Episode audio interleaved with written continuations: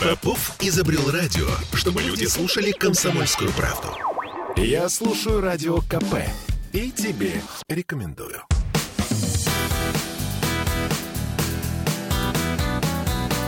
Легенды и мифы Ленинградского рок-клуба. Ага, ага, ага. А, вот так даже. Ну, отлично. Студии радио «Комсомольская правда» в Санкт-Петербурге в программе «Легенды и мифы Ленинградского рок-клуба». У микрофона Александр Семенов. Здравствуйте, рокеры! И сегодня у нас в гостях человек, которого я ждал все эти три года. Потому что я очень хочу, чтобы э, вы, уважаемые радиослушатели «Комсомольской правды», э, общались не только с музыкантами, теми людьми, которые извлекают ноты из своих музыкальных инструментов, а еще э, поимели э, удовольствие и счастье пообщаться с теми людьми, э, которые делали эту музыку, которые создавали все для э, комфорта и уюта той музыки, того рок-н-ролла, который звучал со сцены Ленинградского рок-клуба. И я с удовольствием представляю вам художника, дизайнера, фотографа, продюсера, да просто хорошего человека, настоящего рок-н-ролльщика. Все это я говорю об Андрее Столыпине. Андрей, добрый вечер. Добрый вечер. Куда смотреть-то? А вот... Ты же э, меня не сориентировал. Вот та самая камера, в которой Вот тебя будут самая видеть наши э, радиослушатели, которые будут смотреть нас в Ютубе. Хорошо. в программе «Легенды и мифы Ленинградского рок-клуба». Начнем с самого начала. Андрей, где ты родился? В Санкт-Петербурге, в Ленинграде. В Ленинграде. В каком районе? Петроградск. А В ты... двух шагах отсюда. Ага. То есть ты центровой. Я центровой, я, да, с Петроградки. И более того, из дома Басевича, о котором сейчас очень много Да. ходят. А в школе ты где учился? 91-й. Тоже Сначала здесь? в 91-й, да, а потом в 190-й на базе Мухинского. На базе Мухинского училища. Э, тебя тянуло с детства к рисованию, к э, оформлению, к дизайну? Или каким образом ты оказался в школе при Мухе? У вас передача э, до 16 или можно позже? У нас передача э, до 18 и старше. До 18 и старше. А с моим рисованием получилось очень смешно. Будучи э, совсем юным э, дити, лет 8-9, я подслушал разговор э, родителей с их гостями. У них был приятель. Он уехал в Италию, он художник. И вот папа мой спрашивает, слушай, ну как? Вот Действительно, вот у тебя прям вот натурщицы и прям вот голые ходят. Тот говорит, да, говорит, и жена не ругается. Нет, говорит, и жена не ругается. Ну и все, я для себя решил, что раз так, то еще и жена не ругается. То, ты будешь я буду художником. художником. Великолепный взгляд юноши, маленького Андрея Столыпина. А вообще ты был хулиганистом в школе? Я был э, тайным хулиганом. А тайный хулиган это что? Это у меня было по поведению всегда пять, в отличие от, например, математики и, в следующей- и в последующем уже там физики, химии, ну и прочих точ- точных науках. Но все, что происходило плохого в школе, без моего участия не обходилось. То есть э, Но всякие... так, но так я был вот хорошим. Ага, то есть для всех э, на виду ты был хороший. Да, я был кругленький, хороший. А вообще учился хорошо? Плохо. От- Отвратительно. На эту тему хочешь тоже историю? Да. Мы уже пошли вот эти 8 минут. Да, да. Я лет, наверное, пять уже назад, ну, причем дружим до сих пор, ну, по- очень пожилой человек, очень любимый, встретил э, около своей 190-й школы, еду в машине, и там стоит э, пожилой человек, вот, и я таким боковым зрением я ее узнал. Это моя учительница по физике. Она же мой репетитор, который меня вытягивала, так сказать, из вот и... И я выхожу и говорю, ой, здравствуйте. Она говорит, здравствуйте, а вы кто? Я говорю, я Андрюша Столыпина. Боже мой, Андрюшенька. Я ее подвез, пригласил, машину посадил, везу. Там же она и живет, где я жила. И она мне говорит, господи, ну а тебе же такие легенды ходят. Я же детям своим говорю, такого, как Столыпин, идиота, в жизни моей не было. И это было вот, а я такой, легенды ходят. Но у меня действительно было по физике все очень плохо. Это не очень педагогично сейчас говорить. Хорошо бы мой ребенок младший не слышал. Этого не слышал. Да. Ну, дай бог, да, чтобы да. этого не услышит. Да. Ты заканчиваешь школу. И поступаю работать дворником и плотником по совместительству в Мухинское училище. Это миф. Это не миф, это правда. Ты... Я, не, я не поступил первый год, э, несмотря на свою вот эту подготовку. Я не поступил в Мухинское училище, потому что по моему аттестату я не добрал полбалла. И все. И не поступил, и поступил я дворником и плотником. И очень счастлив, что я отработал вот это время. Ну, сейчас-то, конечно, можно И тогда было очень хорошо. А-а-а. Была дивная совершенно команда. А как твои родители отнеслись к этому? Мои родители, э, ну, как мои родители отнеслись, мама философски, э, так и так. А папа, в общем-то, я его очень редко видел. Папа на тот момент еще выступал, он спортсмен. Кстати, кто да. были твои родители? Ну вот, мама была филолог, что мне передалось, так сказать, по наследству. А папа был военным и... Э, ну, он был многократным чемпионом мира, Европы, там, прочих всех. Вид спорта? Пулевая стрельба. Пулевая стрельба? Э, э, из пистолета. Из пистолета, Я, да. собственно говоря, тоже этим спортом занимался. Я мой вопрос. То есть ты был все-таки спортсменом? Я, более того, после Мухинского училища умудрился отслужить в спортвзводе. В ВВС Ленво. То есть ты еще и в армии служил? Я еще и в армии служил. И закончил Мухинское училище? И закончил Мухинское училище. А ты его заканчивал, когда оно еще было Мухинским, или уже стало Штиглица? Нет, я исключительно Мухинское заканчивал. То есть родились мы в Ленинграде, училище закончили имени Мухиной. Да, Веры Ивановны. Веры Ивановны. И, и жизнь просто прекрасно открывалась перед тобой. Ну, она, собственно, открылась. И открылась. Да, и... Разными. И что сделал первое Андрей Столыпин, когда уже вышел в большую взрослую жизнь? Так я еще до того, как вышел, сделал первое. Что? Я, я не знаю, как это вот так сказать, умудрился э, вступить в рок-клуб. Рок-клуб. Вот мы подошли, наверное, к самому, самому главному. Рок-клуб. Когда ты услышал о том, что в Ленинграде открылся рок-клуб? Слушай, я услышал э, о том, что он открылся сразу же, как он только начал открываться. Потому что я был хороший мальчик, но я постоянно торчал в Сайгоне, от 190 школы это очень близко, от Мухинского училища тоже. Недалеко? Да. И все там были знакомые. В общем, слух о том, что что-то открывается, что-то открывает, он очень быстро распространился. И более того, у меня так получилось, что моя одноклассница по ну, 190-й уже школе, она была, стала э, женой бас-гитариста группы «Россияне».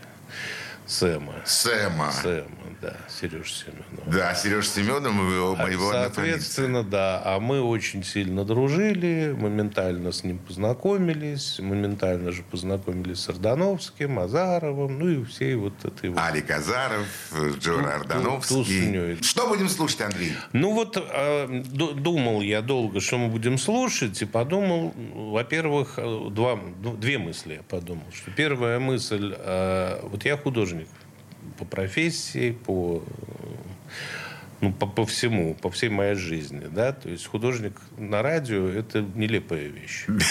Это такой пердемонокль. Вот. А плюс к тому, что я художник, я немножко еще и, э, так сказать, ну, всякими другими занимаюсь вещами.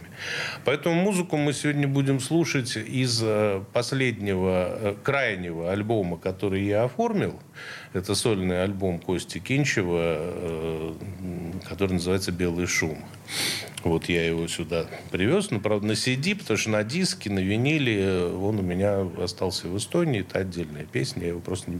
Его тут... Это твое оформление? Мы, да, мы можем его потом посмотреть, там много моего оформления, но я сейчас не буду.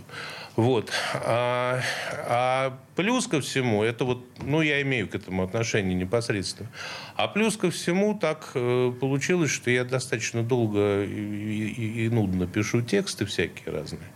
И вот мы с моими друзьями их э, немножечко не то чтобы положили э, на музыку, а подложили под них э, музыку. Ну, какой-то фон. Ну и вот частично будет, будет несколько треков из вот этого моего альбома. Отлично. Что будем первое слушать? Первое будет называться «Город цвета долгих дождей» в исполнении Константина Кинчева. И там такой сводный оркестр, но это отдельная песня. Слушаем. Молодость накрылась старость улеглась.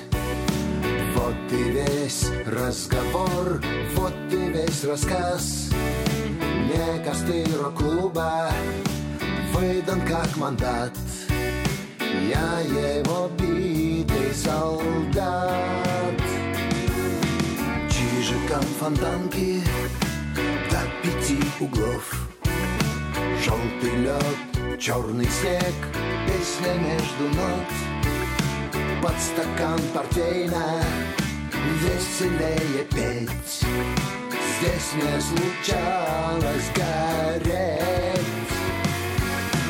Пой и падай вместе со мной В этот звук белых ночей. Знай, он наших больше. Легенды и мифы Ленинградского рок-клуба. Я слушаю «Комсомольскую правду», потому что «Радио КП» — это корреспонденты в 400 городах России. От Южно-Сахалинска до Калининграда. Я слушаю «Радио КП» и тебе рекомендую.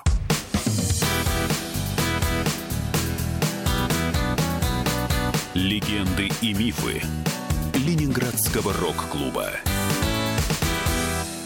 студии радио «Комсомольская правда» в Санкт-Петербурге в программе «Легенды и мифы Ленинградского рок-клуба». У нас сегодня в гостях художник, дизайнер, фотограф, продюсер Андрей Столыпин э, в рок-н-ролльных кругах, именуемый Масик. А почему тебя Масик звали?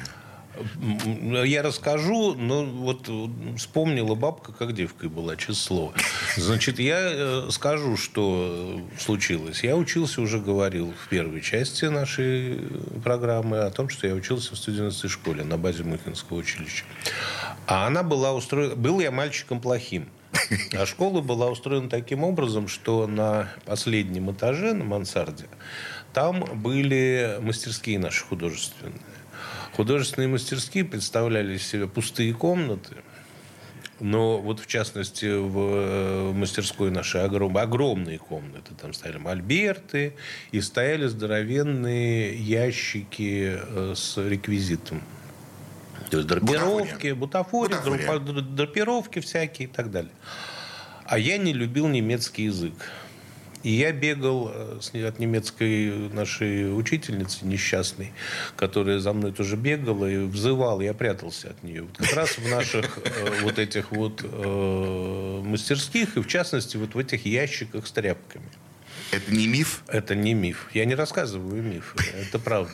Хорошо. И я, короче говоря, значит, а, ну, заныкался в, эту, в эти драпировки и э, уснул. И сквозь сон я слышал, как она говорит, Столыпин, ну где ты? Ну будь человек. Она искала меня слезно, долго и не находила. И в итоге, кроме их бин больной, я ничего не знаю по-немецки. А девчонки наши, вот мои, вот в частности, вот... Э, сокурсницы. Соку, ну, в будущем сокурсницы, а я уже рассказывал про э, жену вот Сэма. Мы дружили очень, и еще там. Они знали, где я прячусь. А я заснул. И вот они... Накануне шел э, фильм «Девушка с характером», если не ошибаюсь. Артист Филиппов. Да, Помнишь фрагмент? Фильм. Фрагмент э, совершенно замечательный. И вот он там был по роли Масик когда его спрашивают, жена его спрашивает, Масик, что ты хочешь? А он говорит, Масик хочет водочки. Помню. Помнишь? вот Помню, это? конечно. И она ему сказала сакраментальное вот это, вот Масик, ты Баувасик. Так вот, девочки наши, это, господи, боже мой, он спит, спит. И они меня стали толкать, и вот этот вот вопрос просто, ну что ты хочешь? А я фильм смотрел накануне, и сон мне, видимо, снится. И я говорю, Масик хочет водочки. Все.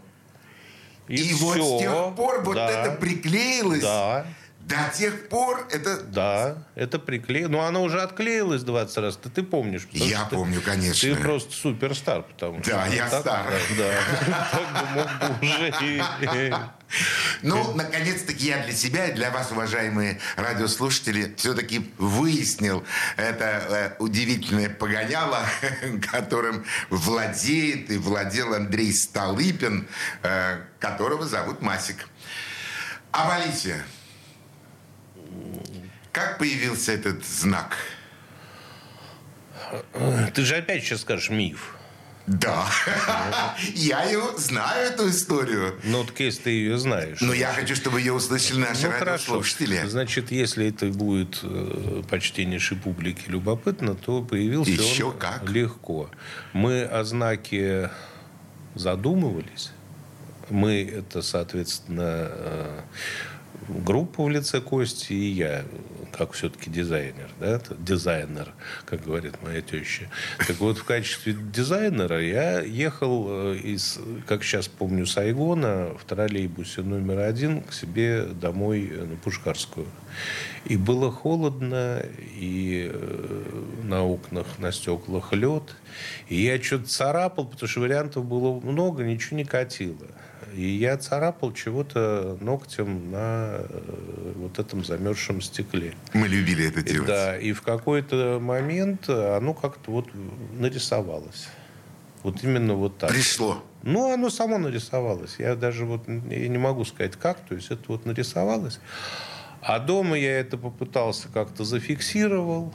А на следующий день я пошел, потому что мы все, э, так сказать, ну, дружили, подхалтуривали. У меня мой очень близкий, до сих пор очень близкий э, друг мой, Олег Горбачев. Племянник, кстати, как две капли воды, похожий на народного артиста Игоря Олеговича э, Горбачева. Горбачева. Да, в молодости. Вот если ты помнишь Хлеста- Помню, конечно. Хлестакова, помнишь? Копия. И он работал в бутафорских э, живописных мастерских в ХПО. Это было... Художественно-производственное Мы- объединение. Объединение, да. Это был э, кинотеатр «Великан». Вот, вот, вот на задних дворах. Да, вот это да, мюзик-холл. Мюзик-холл, вот это все было. И я с этими своими почеркушками, а у него был дофига краски, огромные листы бумаги, и все это не учитывалось. Еще молоко давали за вредность. В общем, я туда ходил часто. И мы, кстати, первые все декорации и для рок-клуба, и для той же Алисы, и для всего-всего, чего только не попадем, мы делали из э, того, что там набирали. Частично тырили. Ну, Со- нормальное ну, дело. Уже, уже страны нет, поэтому уже что. Да даже если была бы. Я ему с этими почеркушками со своими пришел, и, а его звали, вот если я Масик, так его звали Гопс, значит, вот, среди своих. И вот он взял макха, говорит, да легко, взял, макнул кисточку, и так на листе вот этой бумаги, анилином красным, значит, по этому, по, по рисуночку, он, значит, вот это все, так сказать, Нарисовал Шмяк. эти буквы. ну, он эти практически нарисовал, потом мы их уже доводили, я их там доводил, вводил. То есть мы из них сделали, ну, как сказать, знак. Бренд. Бренд это стало позже. Ну, конечно. Ну и до сих пор тьфу-тьфу, но, но как бы довели до состояния знака. То есть эскиз довели, доведенный до состояния... До, до ну, профессиональной работы. до профессиональной работы. Уважаемые... Мне, мне не стыдно. Ну что работу. ты, Андрей? Уважаемые радиослушатели, самое главное, Алиса Маны, знаете, что только что прозвучала настоящая, не мифическая история о том, как родился э, логотип, фирменный логотип группы Алиса. А что ты видел в окне, когда проезжал, когда нарисовывал? По Невскому ведь ехал. Конечно, Кони Клод. Ну что же я еще мог видеть? Короче, Какой это... мог быть ответ прозвучать? Короче, это никакой не Энди Орхол. Не- Несмотря на слухи. Может быть, кто-то и расстроится. Э, Не буду говорить, не буду вспоминать Энди Орхлана, но я могу сказать одно. Андрей, то, что ты сделал, это осталось и останется настолько долго, насколько вообще все это будет жить. Это была гениальная работа, которую ты выполнил с честью просто. Алиса.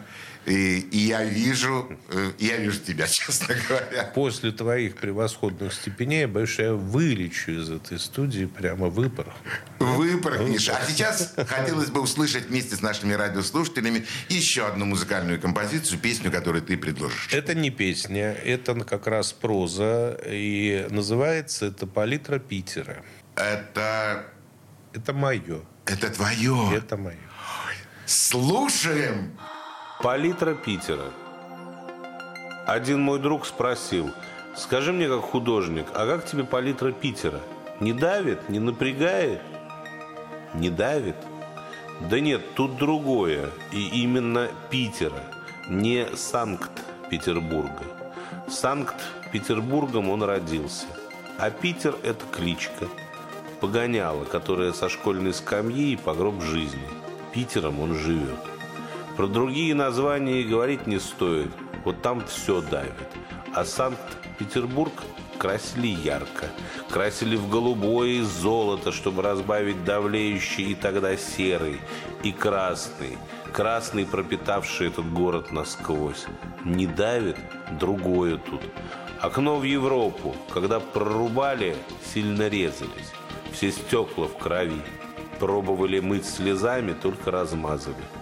Все засохло. А окно открыли, там одно серое. Вот тебе и палитра Санкт-Петербурга.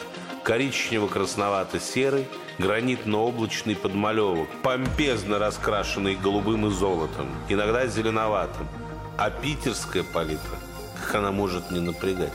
Она высасывает, тем Питер и живет. Сосет из живого краски и поэтому не исчезает в сером мраке. Иногда насасывает столько, что случаются солнечные дни. И он безумно хорошеет. Но последнее время все реже. Видать, в существах тут находящихся их мало осталось, красок. Но я тут живу.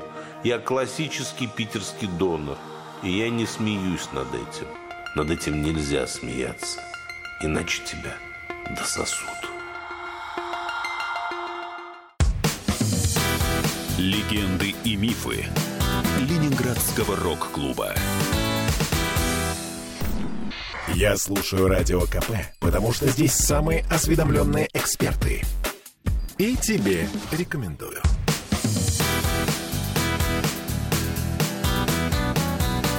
Легенды и мифы Ленинградского рок-клуба.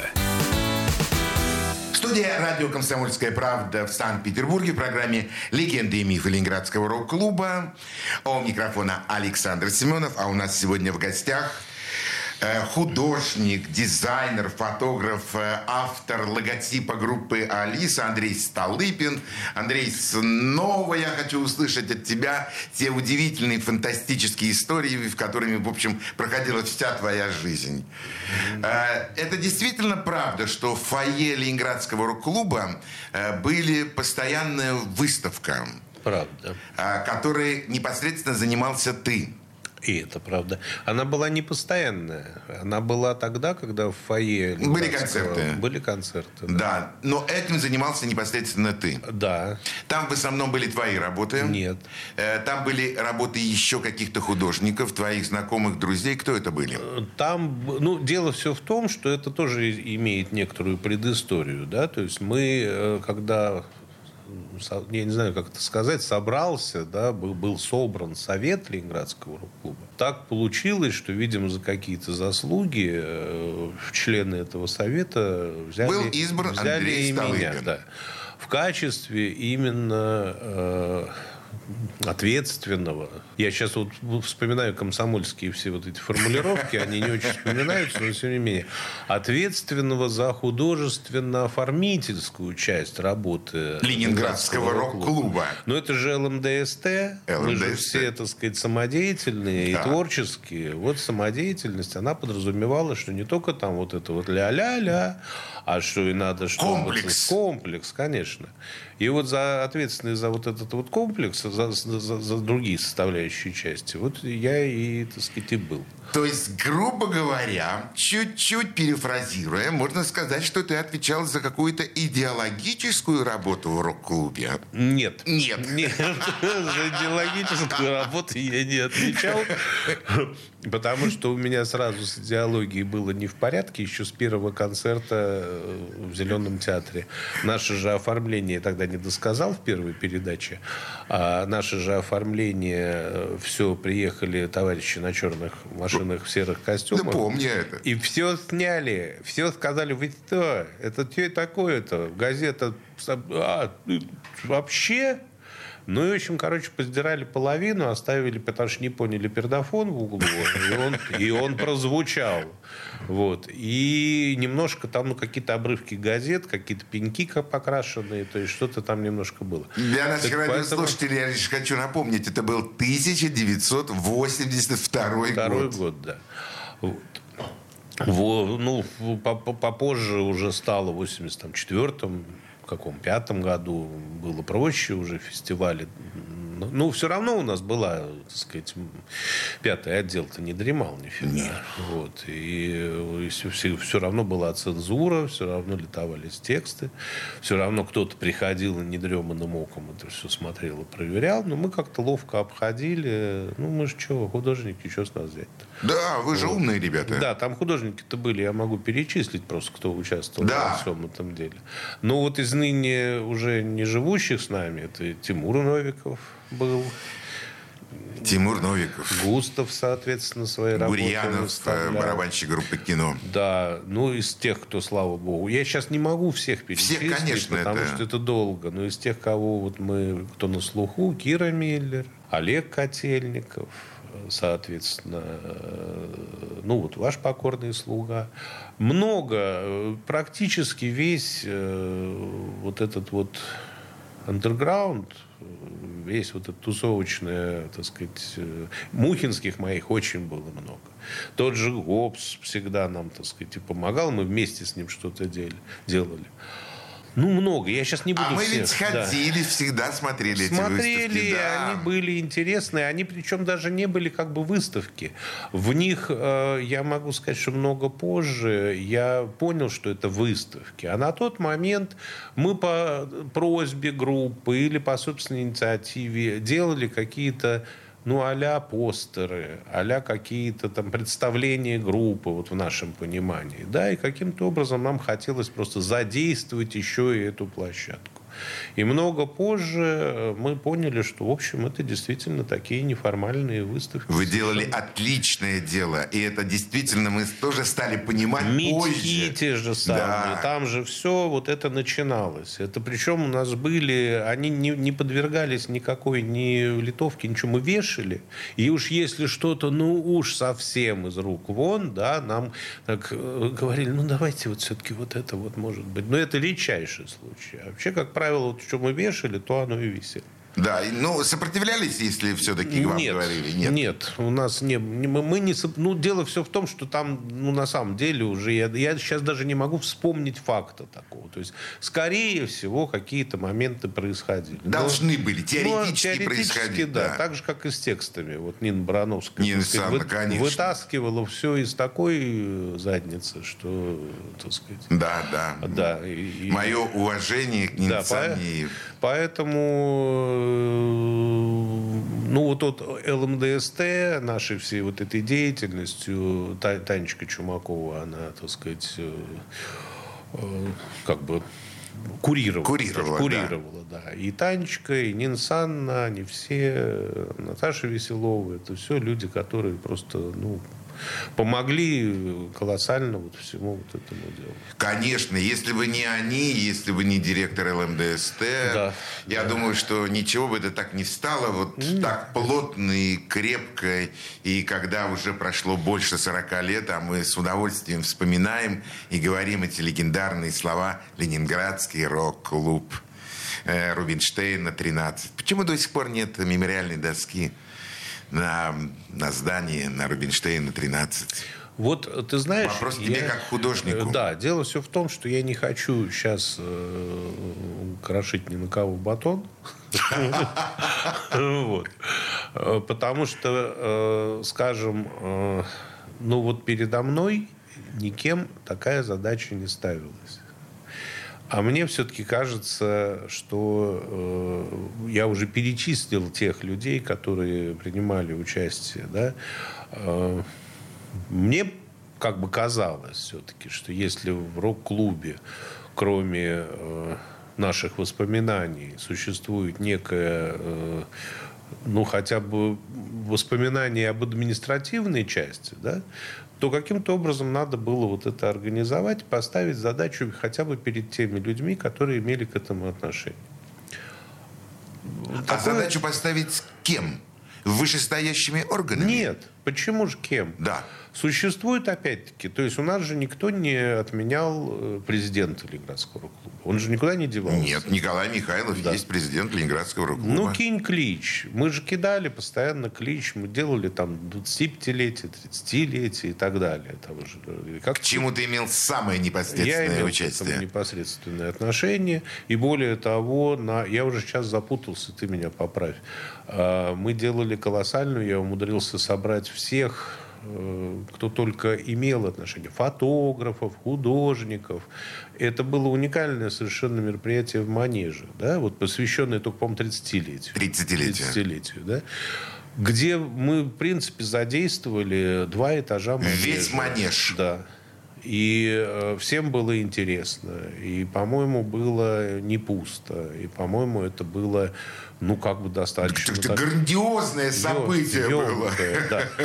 И достаточно это было все... Оно мощное было. знаешь, Манеж. Я могу тебе сказать, что я э, даже умудрился вывести, перевести эту выставку, ну не совсем в таком виде, но как бы собрать все-таки все то, то же самое, плюс еще добавить. э, и это все произошло в Эстонии. Это все произошло в Нарском замке. То есть вот выставка, которая закончилась большим концертом ДДТ, Вот этого я не, не знал. ну, это было в 2008 году. Вот мы это сделали, и было совершенно колоссально. То есть это все было очень интересно. Но поскольку к Эстонии я имею непосредственное отношение, вот, я там ну, сейчас не живу, сейчас меня Но выгнали. долгое время. Выгнали оттуда в шею. Вот. Но не то, что долгое время, а более 40 лет. Да. Там, так сказать. Вот. Андрей, что будем слушать сейчас? Сейчас мы будем слушать. О чем мы до этого слушали? А, все. Да. Чернее, чем блюз. Композиция э, в исполнении Константина Кинчева и колоссального оркестра. Слушаем. Вокзал, перрон, встреча, аэропорт. Пустой, как день, вечер возьмет аккорд Нальет в стакан небо пьяный ля минор. Чё, как понять мне бы when I 64 на седьмом десятке я признаюсь.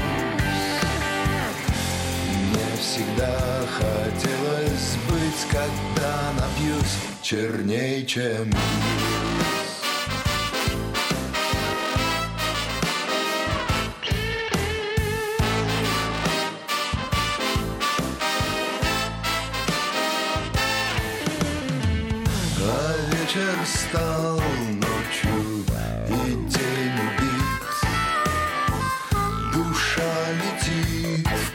я подлетел блид Все как вчера, только охрип слегка. А лет прошло, сколько знаю до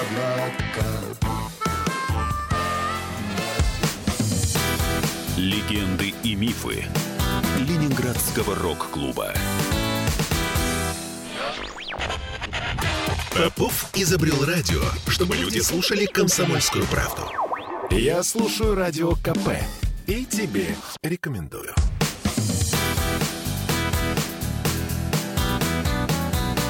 Легенды и мифы Ленинградского рок-клуба. В студии радио «Комсомольская правда» в Санкт-Петербурге в программе «Легенды и мифы Ленинградского рок-клуба». У нас сегодня в гостях художник, дизайнер, фотограф, продюсер, а, автор текстов, как мы выяснили уже, Андрей Столыпин. Андрей, э, этих историй, связанных с Ленинградским рок-клубом, я понимаю, что огромное количество. Ты был связан с огромным количеством музыкантов. Э, пожалуйста, твои воспоминания об э, работе с группой «Алиса». Э, скинь. Это, это было тяжело или это было легко? Вот ты приходил, и Костя говорил, да, хорошая, или нет, нет. Как это было? Ты меня застал, по-моему, первый раз врасплох. Это было настолько э, легко, естественно, и по большому счету я не могу назвать это прям работой, да, то есть когда ты получаешь от того, что ты делаешь удовольствие, эта работа, она как-то вот твоя жизнь. Вот приблизительно так и было, причем очень много лет и долгое время, и приносило это огромное удовольствие ну, мне точно совершенно. Ну, насчет не мне, это не у меня и спрашивают. Спроси у меня.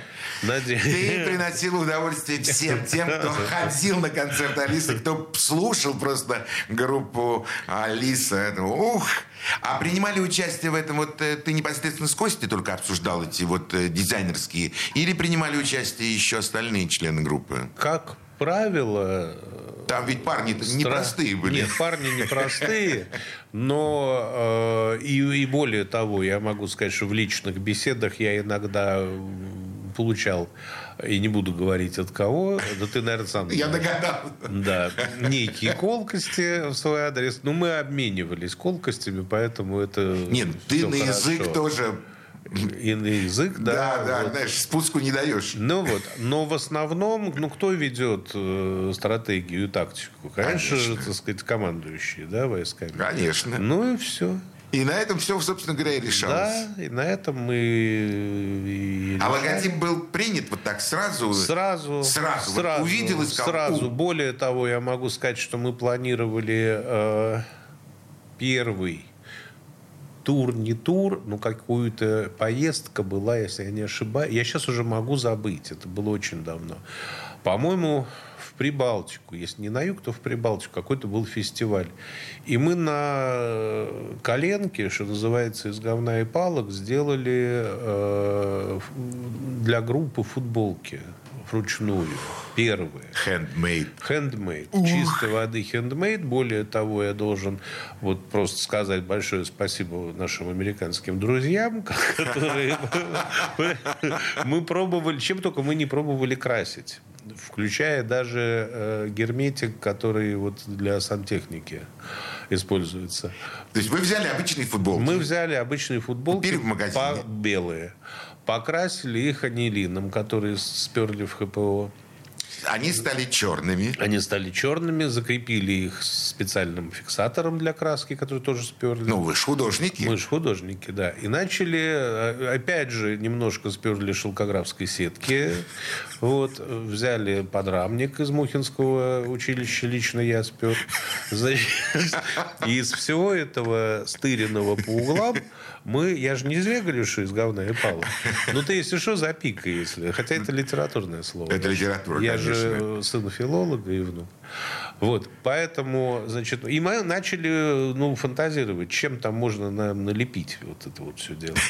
Красок-то было раз-два и обчелся, и, в общем, как бы масло не подходило, все остальное смывалось.